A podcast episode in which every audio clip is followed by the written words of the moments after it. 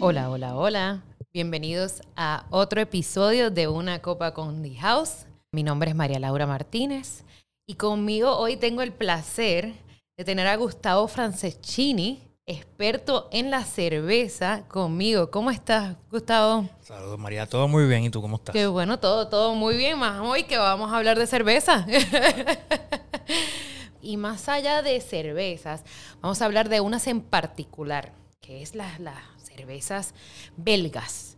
Aunque no sepamos que son belgas, tenemos muchas que son nuestras favoritas. Muchísimas gracias a Chimay por sponsor este episodio. Vamos a hablar un poquito sobre la historia en Bélgica, vamos a hablar sobre cómo se produce. Obviamente vamos a hablar de que los monjes tuvieron algo que ver con esto, porque siempre tienen algo que ver.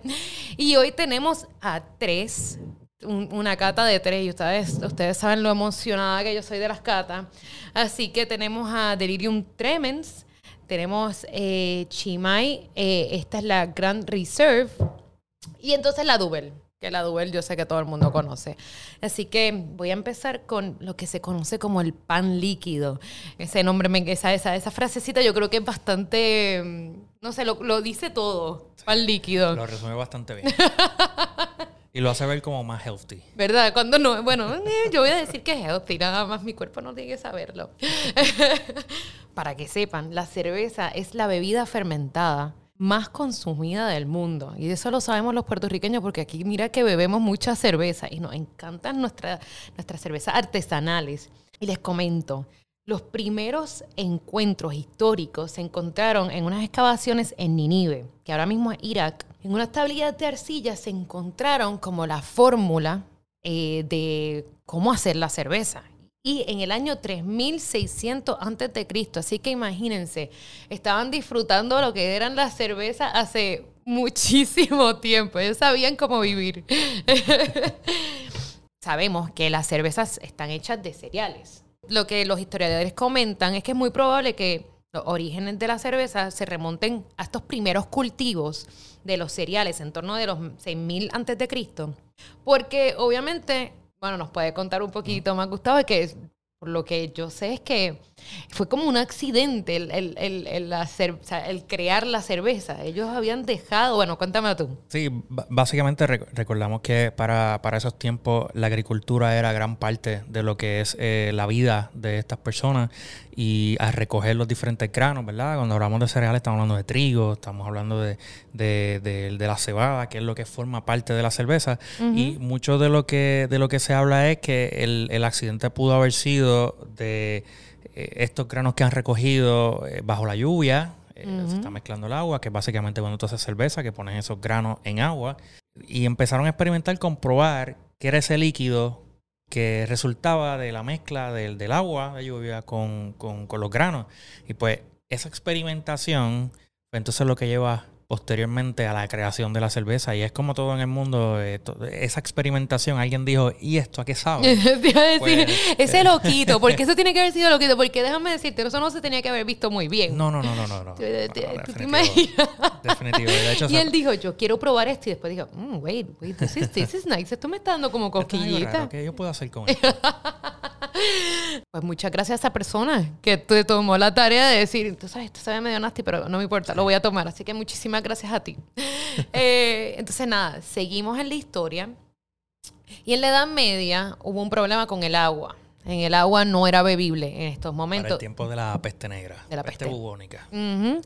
Eh, muchísima gente estaba muriendo por eso mismo, porque estaban tomando el agua y el agua estaba contaminada. Así que lo que hicieron muchos eh, monjes es que dijeron, wait, wait, vamos a, ahora mismo ya no se va a tomar agua, lo que vamos a tomar va a ser cerveza. Mm. Muy bien, usted iba a decir felicitaciones, muy bien, la pasaban muy bien. Definitivo.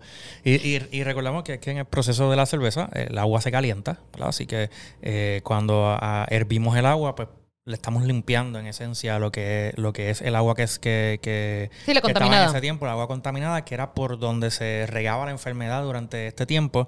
Y pues obviamente, pues si hacemos cerveza, ya la calentamos, pues vamos, vamos a añadir los ingredientes. O sea, vamos a hacerlo divertido. Claro.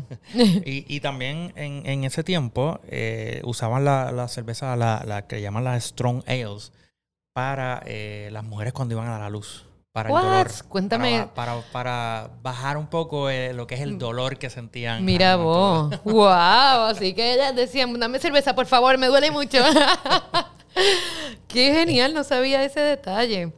Era bien gracioso porque en ese momento eh, el ingrediente principal en la cerveza, no sé si porque esa en particular se llamaba Cruit.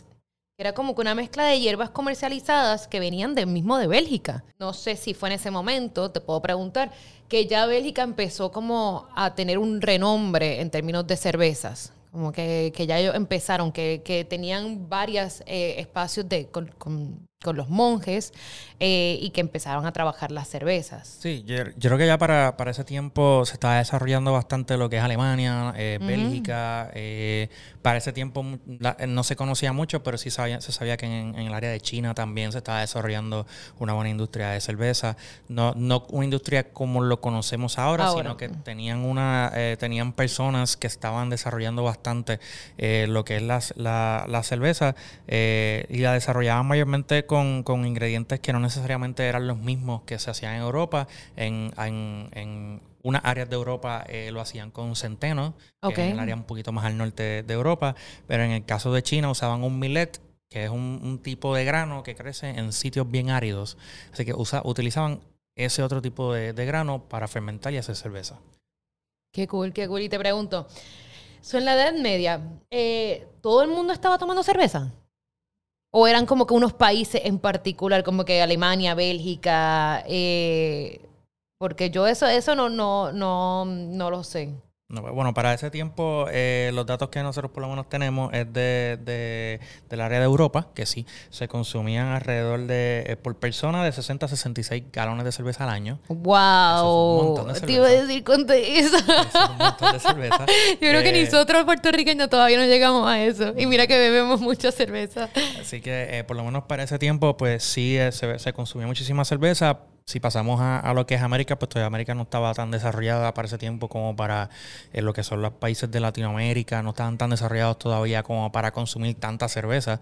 Eh, sí, a lo mejor consumían algo parecido. Eh, sabemos que en, en, la América Latina eh, se empezó a desarrollar la cerveza con maíz la elaboración de, maíz y salían de ahí las bebidas como el chicha, que todavía mm. este, se puede conseguir en diferentes países. Eh, pero entendemos que ya Europa estaba un poquito más desarrollado y es, más seguro que sí estaban eh, bebiendo más cerveza. Probablemente que el vino, yo no conozco mucho del vino y, en ese, y durante ese tiempo, pero es probable que la cerveza eh, estaba ya Sí, en la Edad Media, sí, en la Edad Media me imagino que sí. Y más si se, se cambiaba por, por agua, obviamente tenía que haber sido muchísimo más. el vino era, estado, parte pero de la dieta también. Te iba a decir, yo creo que ya, pues, el agua que estamos tomando ahora era cerveza. Sí, ¿no? Y en el caso de Egipto, ya un poquito, muchos años antes de, lo que era la Edad Media, pues, también la cerveza servía como como intercambio de, trabajo. Por ejemplo, si, si trabajabas en el día, pues te regalaban tantos galones de cerveza. Eh, también era trueque de que, mira, yo tengo esto que tú necesitas, eh, pues dame a cambio cerveza que también se, utilizaba como eso. Bueno, todavía, se, todavía se usa como trueque en algunos casos. Yo, yo sé de gente que empezó en cervecería en Estados Unidos trabajando en la barra y le pagaban con cerveza. Así que... No, te iba a comentar que las, se dice que las pirámides de Egipto, de Isa, fueron hechas por pagadas con cerveza. O sea, fueron hechas por cerveza, porque a todos los esclavos en ese momento, pues el único pago que le daban eran unas moneditas que ellos iban y buscaban su cerveza. Así que es como una, una oda a la cerveza, a la pirámide. Pues nada, pues eso es súper interesante en términos de eh, la historia eh, en la Edad Media pero entonces se empezaron a crear estos, em, estas cervecerías y la calidad de cerveza que nosotros tenemos en estos momentos fue más en el siglo XVI y en el siglo XVII. Pues cuando se promulgaron eh, reglamentaciones, pues para garantizar eso mismo, la calidad. Eh, porque si tú tienes ahí como que cualquier cervecería que no tiene reglas, pues mm, no sé, tú sabes, la, calidad no, no, no va a ser la misma. Así que te voy a dejar el nombre porque tú lo dices mejor que yo. En Alemania hubieron una, regla, una reglamentación en, el en 1516. ¿Cómo es que se llama? Reinheitsgebot. Esa cosa. Yo no me vas a sé si lo dije bien, pero por lo menos. Disculpen a cualquier alemán que nos están escuchando. Según me, di- según me lo habían dicho, según me recuerdo, Reinheitsgebot. Ah, pues mira, Pero vos. maybe lo dije mal. y yo no quise decirlo para no tenerlo. Eh, pues en ese momento se declaró que la cerveza solamente podía ser elaborada de- eh, a partir de cebada, lúpulo y agua. Esas eran los únicos, eh, la única materia prima que podías tener, eh, que podías trabajar para hacer cerveza. Eh, Eso es lo que se conoce como la, la- la reglamentación de, alimen- de alimentos más antigua del mundo. ¿En verdad? Sí, porque esa es la que te decía, es- este producto que tú vas a consumir solamente puede, hacer, puede ser hecho con estos ingredientes. Esa es la reglamentación de alimentos más, más antigua del mundo. Así que el alimento, la cerveza es alimento. Así que el No, que me diga que yo no. Em, pues sí, pues entonces desde que se sacó esa, esas leyes y esas reglamentaciones, pues ahí ya, pues ya estamos teniendo estas cervezas em, bien, bien parecidas a las que estamos tomando ahora mismo. Y también a partir del siglo em, XVIII es que se empezaron a, cre- a crear em, estas cervezas regionales y hasta exportar sus cervezas afuera de los países, porque en- hasta en ese momento las cervezas se quedaban en el mismo país que se estaban creando, que no salían. Después de hacer estas reglamentaciones, pues también se ayudó a la exportación. Y pues en esos momentos, antes de estas reglamentaciones, los, monasterios tenían muchísimos privilegios. Ellos hacían lo que querían. Y hasta en ese, hasta- ya cuando salió también dijeron, no, no, no, ya hasta aquí. Ahora tienes que seguir, ¿no? seguir nuestras reglas. Luego de que pasaron esa, esa, esa regla, eh, pues viene lo que es la revolución industrial de la cerveza. Ahí pues se inventaron en el siglo XIX, tenemos lo que es la máquina de vapor, el frío artificial y entonces la identificación y reproducción de la levadura. Entonces ahí, ahí ya sí que no hay más. Ahora tenemos, antes con esas reglas sí había un poquito más de calidad, pero en estos momentos ya la elaboración de la cerveza todas estaban iguales. No, no tenías esta fluctuación entre, entre mm, cerveza y cerveza, me imagino. En términos, o sea, si la haces del mismo, de la misma calidad en la misma cervecera. Porque me imagino que antes tenían que tener una- un tipo de fluctuación cuando Sí, las eh, hacían. Sí, eh, mayormente el talento, o sea, depende también el, lúpulo que utilices, eh, no todos los lúpulos son iguales, eh, para que tengan una idea, unos son un poquito más cítricos que otros, otros son más herbáceos, otros son más, más terrosos, son- se- te, da como que un sense que, de que estás probando algo que viene de la tierra. So, eh, ese tipo de, sabores sí pueden cambiar, pero sí en esencia tienes mayormente el mismo tipo de cerveza en todos lados, pero nuevamente es también los métodos de hacer la cerveza y eh, el, el talento que al final No, claro, sí, sí, me imagino que. So, por lo menos, ya cuando estamos hablando de este, este, este tipo de maquinaria, pues ya sabemos que todas van a, van a salir con, con- de la misma manera.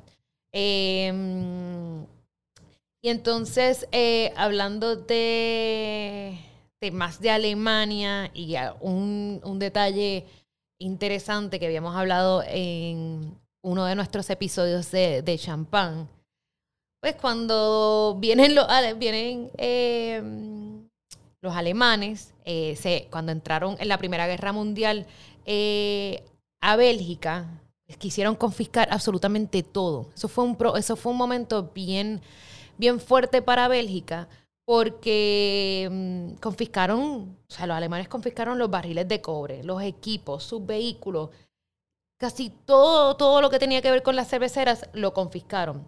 De 3.200 que debían antes de la Primera Guerra, Primera Guerra Mundial, en 1946 solo quedaban 775.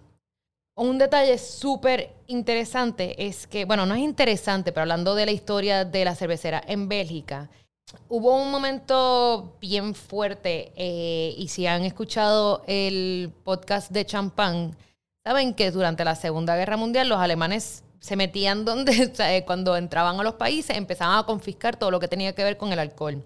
Pues en Bélgica no fue, o sea, no fue diferente.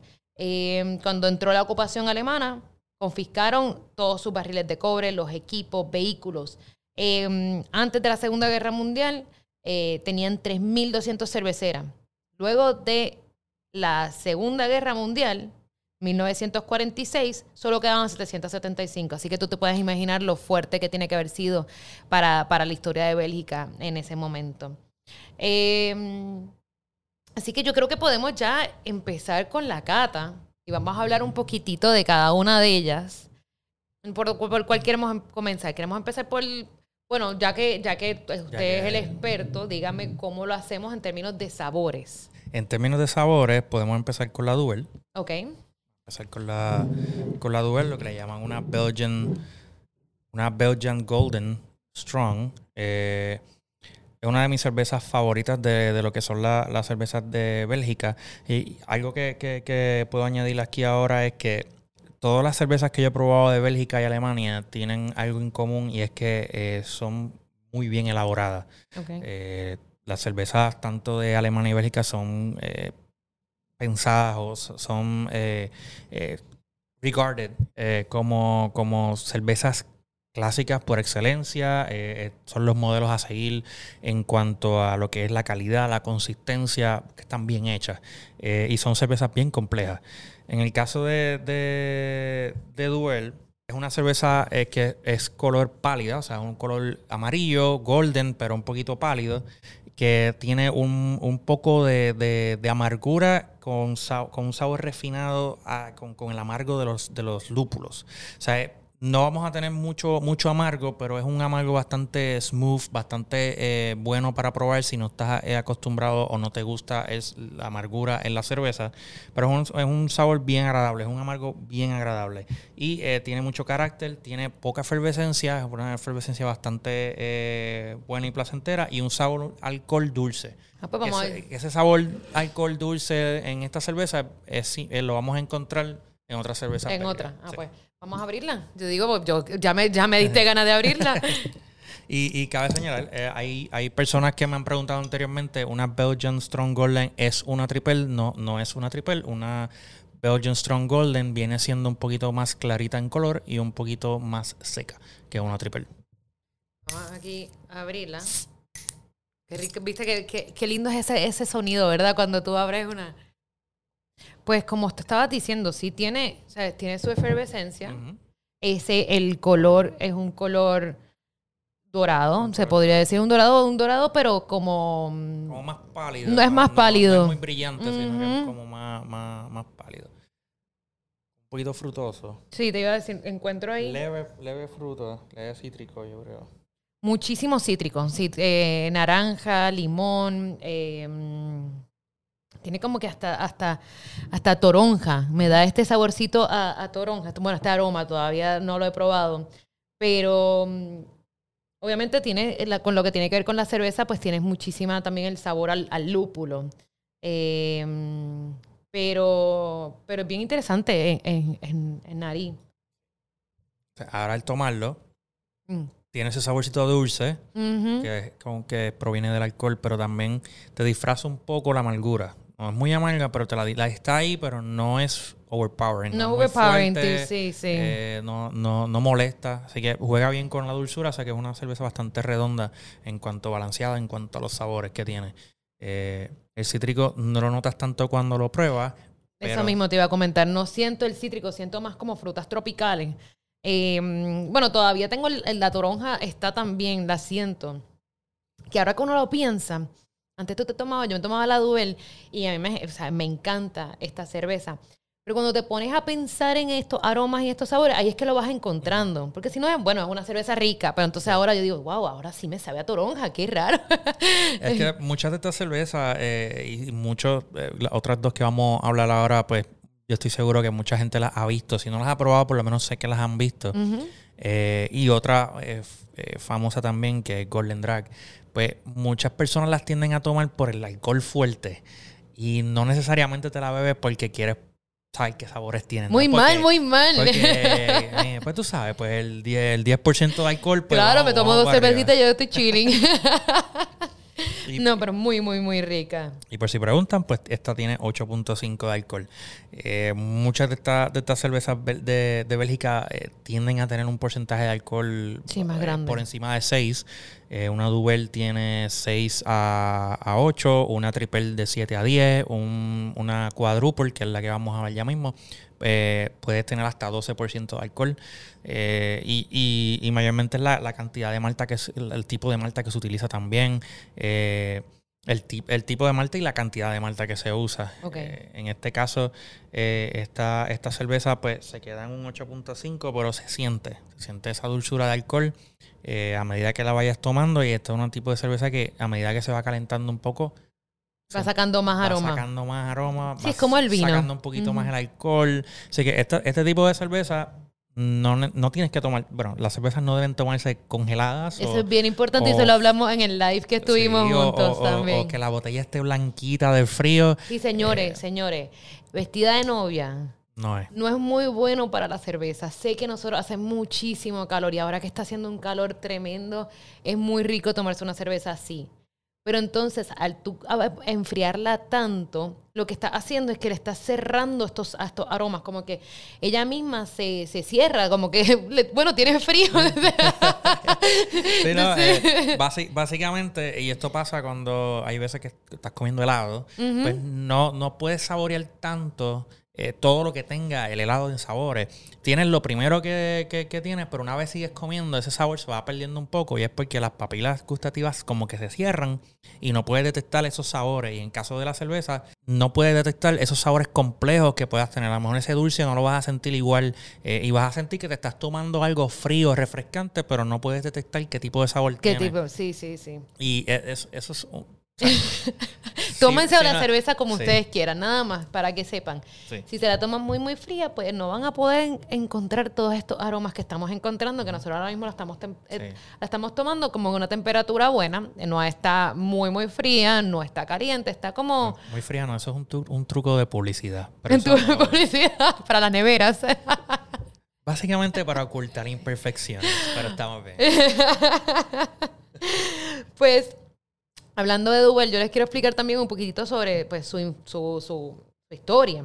Em, algo bien curioso es que esta cerveza nace, la que ustedes ven que es la que es más común que ven por, por en The House, es la Victory Ale. La Victory Ale sacó este nombre porque en la Primera Guerra Mundial nació con el motivo de la celebración y por eso es que se llama Victory Ale, porque pues era la que ganamos, así que vamos a sacar una, una cerveza. Lo gracioso de todo esto es que, como te estabas diciendo, en términos de el, el alto contenido de alcohol, pues, muchísima gente, los comentarios eran, eh, no sé, yo no sé hablar eh, belga solo, voy a decir, en el Eket Double Eket Double significa el verdadero diablo. Así que habían personas que decían, ok, esto está intenso. Pero pues de ahí es que fue que se sacó el nombre de que ahora se llama Double. También, como, como bien habías dicho antes, em, hay muchísimos lúpulos y, y, los lúpulos que se utilizan en, en, esta cerveza en particular se llama Styrian Golden y Satek. Y entonces esta mezcla es muy conocida y la van a ver en otro, en otro, mm, en otras cervezas eh, belgas. Em, entonces se llama Saaz. cuando vean Saaz, como el nombre del lúpulo, es que es una mezcla entre estas dos. No sé, a mí, a mí me encanta eh, esta cerveza. La encuentro que tiene muchísimos. Em, el sabor es bastante equilibrado y tiene muchísimo sabor a frutas cuando la empiezas a buscar. Obviamente, como bien les dijimos, si, si te la tomas porque tienes calor, pues obviamente no, no vas a buscarlo, pero háganse este, este ejercicio de sentarse con sus amigos y empezar a, a, buscar estos aromas, porque yo creo que es algo súper divertido. No, definitivo. Y, y, te da entonces también con buscar más cerveza, te abre la, te abre la mente a como que, espérate, hay, hay, muchas más cosas interesantes en el mundo de la cerveza que solamente tomármela y ya, y pues estaba buena, pero no, hay mucha complejidad en el mundo de la cerveza y cuando empiezas a, apreciar el aroma, apreciar los diferentes gustos, las diferentes temperaturas que te las tomas, pues ahí eso te, abre la mente a todo el mundo de, que hay disponible de cerveza. Sí, estoy de acuerdo. Entonces, háblame, ¿con qué lo paríamos? ¿Con qué paríamos esta cerveza? Pues mira, esta cerveza eh, se puede parear con lo que se llama eh, Beer Batter Fried Shrimp, que este... Eh, sí, los camarones ca- que están como que... camarones, eh, fritos, pues bañados en alguna salsa de, de cerveza, que pudiera ser con esa misma cerveza. Sí, te iba a decir, yo, más de shrimp, yo nunca he comido el shrimp, pero he comido pollo, pollo eh, que el batter es de cerveza. Y uff, Esos son buenísimos. Dios mío. Sí. Y también eh, baklava. Se puede, Con eh, baklava. Se puede comer, este, acompañarlo con una duel. Así que eso es bien Y interesante. eso está súper interesante porque me imagino que es las nueces y el pistacho del baklava va muy bien con el cítrico de la cerveza. Y entonces ahí es que, pues sabes que yo amo el baklava, so yo lo voy a tratar. Hay que, tra- hay que tratarlo. Hay que tratarlo. pues qué, qué cool. Así que, ¿cuál sería? Porque tenemos, tenemos que seguir porque hay que Sí. dos más. Vamos a seguir con. Vamos a seguir con la. Eh, La con la delirium. Delirium Tremens. Ok. Que está en términos de, de sabor.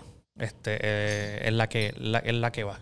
Vaya usted si quiere, para que usted abra, haga, haga el, los esto del segundo. Nice. Pues hablando un poquito de Delirium, la historia de esta cervecería comienza en el 1906 en Melle, Bélgica. El dueño se llama Leon Hugh y muchas, muchas personas no lo conocen como Delirium, sino eh, en, en Bélgica lo conocen como Hughes, porque la, el brewery se llama de esa manera. Eh, Juga, creo que leí el- ahorita. te voy a decir jugar. eh, Yo por eso, ju- juga, disculpen. es- no sé. Eh, vi, vi como que la pronunciación al lado, juga. Bueno. y yo, no sé si es juga o jugue o no sé. Probablemente uno de esos, disculpen a todo el mundo, no lo estamos diciendo bien hoy. y, la, y la cerveza que estamos tomando hoy, que se llama la Delirium Tremens, es bien graciosa porque un cliente italiano se le acercó y le dijo, yo quiero que me hagas este tipo de cerveza. Y le dijo estas especificaciones. Y a León se le abrió, se le prendió un bombillo y dijo, ok, vamos a hacerlo. Y ahora mismo es una de las más eh, conocidas. Y, y, bueno, en Puerto Rico sabemos el, el elefante rosado. Todo el mundo sabe el elefante rosita. Ya sabemos que, que es la delirium. Háblame un poquitito de cómo, de, de, de la cerveza en particular, qué es lo que lo hace, la hace a ella eh, tan diferente. Mira, pues aparte del elefante y, el, y el nombre que es bastante eh, peculiar, Delirium. eh, Delirium Tremens es el estado que te da, y ustedes lo van a conocer como hangover, Sí. o cua- cuando, cuando eh, el alcohol sal- empieza a salir del cuerpo, eh, que, que empiezas a sentir ese, dejas de tomar alcohol y empiezas a tomar agua, has tomado tanto alcohol que tu cuerpo empieza a temblar, eh, que Sí, ya tú empiezas empiezas a ver, sudar frío, empiezas a ver que puedes elefantes que rosados. puedes alucinar, exacto. Pues ya eso, es- eso se le conoce como delirium tremens. Pues esta, esta cerveza en particular, eh, e- ellos la, la hacen de, diferen- de una forma diferente. Tiene un eh, resultado de una triple fermentación. So, ellos hacen, eh, utilizan tres diferentes levaduras. Y eso resulta en una cerveza que es dulce con, con una, lo que llaman el backbone, que la base maltosa es, es como a biscuit. Ok. Y eh, tiene un, un- que esto lo, lo vimos en, en, la Duel, que tiene este, este sabor alcohol eh, dulce, pero también medio calen- calientito cuando te la estás tomando. Y es bien redonda, es floral y seca. Así que eh, termina seca. Y eso lo, lo vemos alrededor, la vemos en la Duel también, que termina un poquito más, eh, un poquito seca. Eh, esto lo vamos a ver también en esta. Vamos a sentir el alcohol, es 8.5. Eh, así que eh, una Strong Golden es, un- es el, mismo, el mismo estilo. Eh, así que aquí vamos a ver cuál de las dos, cuál es la diferencia. Me gusta que le hicimos una detrás de la otra porque ahora pues podemos, tenemos los do- las dos copitas acá y vamos a ver cuál, cuál es la diferencia en cada una. En esta, si te fijas, el color es un poquito más, más brillante, es un dorado diferente al que vimos en el de Duel. El de Duel es un poquito más pálido, este se ve un poquito más, más amarillo. Un poquito más amarillo, no tanto dorado, un poquito más amarillo. Y entonces eh, la efervescencia en esta no fue mucho tan... menos, sí. Es muchísimo menos que la otra. La otra pues tenía una efervescencia bastante. Acá pues tiene, tiene sus burbujas, pero son muchísimo más leves. En nariz me dio... Es como tú dices, es floral, pero me da... pero no me da, ¿sabes es, más, qué? es más sutil que el anterior. El anterior se, se detecta un poco más los, los diferentes aromas, pero en este es un poquito Pues más a sutil. mí este me da muchísimo más, más fruta en términos, pero ¿sabes lo que me, me huele a limón? Pero me huele a dulce de limón. Me duele como estos dulcecitos, como, como, es un limón dulce. Tengo albaricoque, tú sabes, peaches. Este, eh, la diferencia también es que la levadura no la siento tan fuerte acá como en la Duvel. La Duvel sí tenía ese, ese, mm, ese, ese olor. Perdón, no a levadura, sino a hops. A hops, sí. El, el, el, el, el lúpulo. El lúpulo. Acá, el lup- acá tengo fruta. Es súper interesante. Entiendo lo que dices, es que empieza dulcecita y después como que para y se pone seca. Se pone seca y, Como y que- se siente como que un warm sensation. Un warm atrás de, la- atrás de tu lengua, eh, en la boca también sí se siente redondeada, pero mm, es bien diferente una con la otra. Es, es increíble porque es el mismo estilo, pero hay diferentes interpretaciones que ellos tienen de la cerveza. Eh, Delirium Tremens, yo creo que es una de las cervezas que, que- que más la gente busca cuando la ven por ahí, la cogen, porque en verdad es bien peculiar. Y una vez la toma, yo no conozco a alguien que no le haya gustado esta cerveza. Es que es bastante fácil de tomar. O sea, Es eh, fácil de tomar, es una buena experiencia. Es como, como yo digo, entre las cervezas alemanas y, la- y las de Bélgica, eh, son, son cervezas que, que tú te las bebes y no importa el estilo, no importa si es un- una, una lager, como en el caso de las alemanas, que la mayoría tienden a ser más lagers, pues eh, son cervezas que tú te las puedes tomar, por- te las tomas porque las disfrutas porque son buena calidad, son consistencia y es lo mismo que las de Bélgica. Las de Bélgica tienden a ser un poquito más complejas, pero eso es debatible porque depende del estilo. Hay unos estilos que no son tan complejos de, de Bélgica, pero en, Alemania hay unos estilos un poquito más complejos. Eso es debatible. Pero eh, son cervezas que, que están bien elaboradas, son consistentes y es una buena experiencia que al final del día, si tienes una buena experiencia, la vas a seguir buscando. Eso te iba a decir, porque muchas veces nosotros hablamos de los gustos. Y en términos de cerveza, yo creo que tú, pues, podemos hablar todo, todo sobre esta cerveza y lo que nos gusta, pero también tiene que ver con la persona eh, y con las memorias. Porque tú muchas veces, y cuando yo hablo de vino, cuando, cuando me preguntan cuál es mi cerveza favorita, en realidad no es tanto la cerveza, sino esa, esa memoria que tuve con una de ellas en la playa con un amigo que no vi hace muchísimo tiempo, o en mi casa con un grupo de amigos. Siempre como que los amigos, la cerveza y los amigos están muy unidos. Pero creo que eso, eso es bien importante. Sí, ¿no? Eh, es como te comenté antes de, de- de comenzar a grabar que una de las cervezas mis favoritas de Bélgica es Saison, Saison Dupont. ¿Cómo es que tú lo dices? Sesón. Ok, así es que se supone que se diga. Eh, y dice como tú quieras decirlo. Y esa, en, en- en- en la industria y, y aquellos que escuchan este podcast que, que, que sean de la industria de cerveza, saben que es verdad, eh, no es debatible. Esta es la mejor Saison del mundo, la Dupont. Y la vez que la probé, eh, me acuerdo perfectamente la primera vez que la probé y dónde fue y cu- con, quién estaba, eh, qué, qué noche era, eh, el lugar, eh, cómo, cómo me la sirvieron, que me la sirvieron fatal. Porque, no. porque esta- este tipo de cerveza tiende a ser bien efervescente Ok. y me la sirvieron. Si se me sirve una cerveza comercial mal y me da espuma, imagínate esta cerveza. Wow. Eh, sí, que tuve que esperar un buen rato en que bajara la, la- la espuma. Así que imagínate si me acuerdo. O sea, y fue hace muchos años atrás y todavía me acuerdo porque la experiencia, a pesar de que me la sirvieron mal.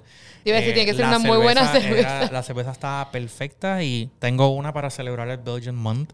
Tengo una en casa, así que Sí, no, bueno, eh, este, este podcast va a salir para Belgian Month, así que Happy Belgian Month. ¿eh? y entonces vamos con la última, que es la Chimay. Em, La chimay azul. la azul, te iba a decir, les voy a decir el color para que también Para que sepa. se- para que sepamos cuál es. Pero igual aquí dice que es la Grand Reserve. Sí.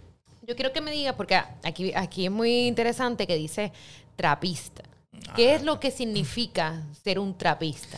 Trapista es una designación que se le da a, a monasterios que anteriormente habían sido casi siempre en, en- en el área de Bélgica, pero ahora están alrededor del mundo. Hay varios eh, monasterios trapistas, pero es una designación que se le da. eh, no todos los monasterios que hacen cerveza son trapistas. Eh, en el caso de, de los que son trapistas, eh, entre las cosas que tienen que, los requisitos que tienen que tener es que uno es un monasterio y tienen, tienen monjes. Número dos, que los ingresos que tengan de vender la cerveza sean utilizados para ellos sufragar sus gastos, el mantenimiento de los edificios, del monasterio, la cervecera, etcétera, y lo que sobre es para la comunidad. Ok. O sea, no es para darse lujo. O sea, que todo, todo el que piensa que, pues, ah, pero ellos están haciendo cerveza, están vendiendo bien, sí, pero eso que ellos eh, generan, eso es para todo lo que es gasto, para ellos poder sobrevivir, o, o, por supuesto, tienen que comer, tienen que pagar, este, este son monasterios, pues tienen que pagar la luz, el agua, tienen que pagar todas esas cosas, eh, el mantenimiento de la cervecera, el comprar las botellas, entonces comprar todo el equipo, y lo que sobra, pues entonces lo, lo donan a la comunidad o lo invierten en la comunidad, etcétera. O sea que, que tienen que cumplir con, con, con esas cosas, con esas cosas. En el caso de, de Bélgica, era, eh, son seis monasterios, eh, ahora mismo hasta el- en el 2021 se redujeron a cinco, a cinco. Se redujo a cinco porque el monasterio que se llama, si no me equivoco y no quiero estar tan y tan mal, eh, Achel, no sé si se pronuncia así, o Achel, perdieron uno de sus de su mona- de su, eh, Monje. monje, eh, creo que se fue de la orden. Y entonces, pues, eh, siguieron haciendo cerveza, pero pierde la designación de trapista. Uno de los otros monasterios trapistas adquirieron entonces la producción están haciendo la cerveza también en, en ese monasterio, pero ese monasterio de por sí perdió eh, la designación de trapista. O sea, en Bélgica ahora mismo son cinco. Ok, qué interesante. So, ya sabemos que cuando usted compra una chimay, lo están haciendo monjes y está ayudando a una comunidad y está súper, súper cool eso de, de conocer en términos de, de pues, el consumo que uno tiene cuando, cuando hace este tipo de- toma este tipo de cerveza. Esa, sonó, esa fuera como que la mejor que sonó. Y esta es la, esta es la fuertecita. ah, esta es la fuertecita. Pues déjame, Sí, porque a- no, no es como que las otras dos de 8.5 fueran fuertes. ¿Cuánto de alcohol tiene esta? Esta está en, en 9%, o sea, un punto cinco más, pero un punto cinco siempre hace la diferencia. Sí. Chimay, pues, como ya lo, dij- lo dijo muy bien Gustavo, es una cervecera trapense. Esta cerveza tiene el nombre de Chimay porque está localizada en el municipio de Chimay, em, que está cerca de la frontera con Francia, así que sabemos que es como al norte. Fue fundada en el 15 de julio de 1850 por 17 monjes. Y entonces, desde ese mismo momento, desde los 1850, es que empiezan con la construcción de, la- de lo que sería la fábrica de la cerveza. Ya en 1862 fue que ya empiezan con todo lo que tiene que ver con la producción y en ese momento tenían 80 monjes. Así que en realidad estamos hablando de que esto es una cervecería de los 1800, hace muchísimo tiempo. Sí, no, eh, para, y para que eh, tenga un- una, vamos atando, ¿verdad? Ese tiempo en que Chimay este se estableció, esta cerveza que vamos a tomar se, se hizo por primera vez en el 56. Eh, se hizo en el 56 como una cerveza, primordialmente como una cerveza de Navidad. De Navidad. Así que vamos a notar ahí entre los sabores como que algo ya para final de año, de, de sabores más caramelizados, más oscuros. No, ya yo veo, te iba a comentar con, a en ver, términos del- oscurita, color, diferente. esto es... un reddish, un reddish brown, eh, más o menos un, un copper, pero es más un reddish brown que otra cosa. Eh, est- esto es una Belgian Strong Dark Ale. La anterior era eh, Belgian Strong Golden Ale, que ya es dorado en, el- en el- en lo que es la descripción. Esta es oscura, es una cerveza de 9% de alcohol que eh, se perciben muchísimas cosas, en- entre ellas eh, notas caramelizadas, y vamos a tener maybe lo que son sabores a, a- a frutas oscuras, pasas, y en ese sentido vamos a tener un aroma de alcohol, poquito de alcohol, que también Sí. se- va a ser eh, seguido en el sabor. Esta cerveza se va a sentir el alcohol. Eh, Me huele a higo. sí, Higo, tú sabes, todo esto obviamente es oscura, eso me sabe a roasted nuts, malta tostada también. la malta tostada, ahí obviamente sí, ahí se siente la malta.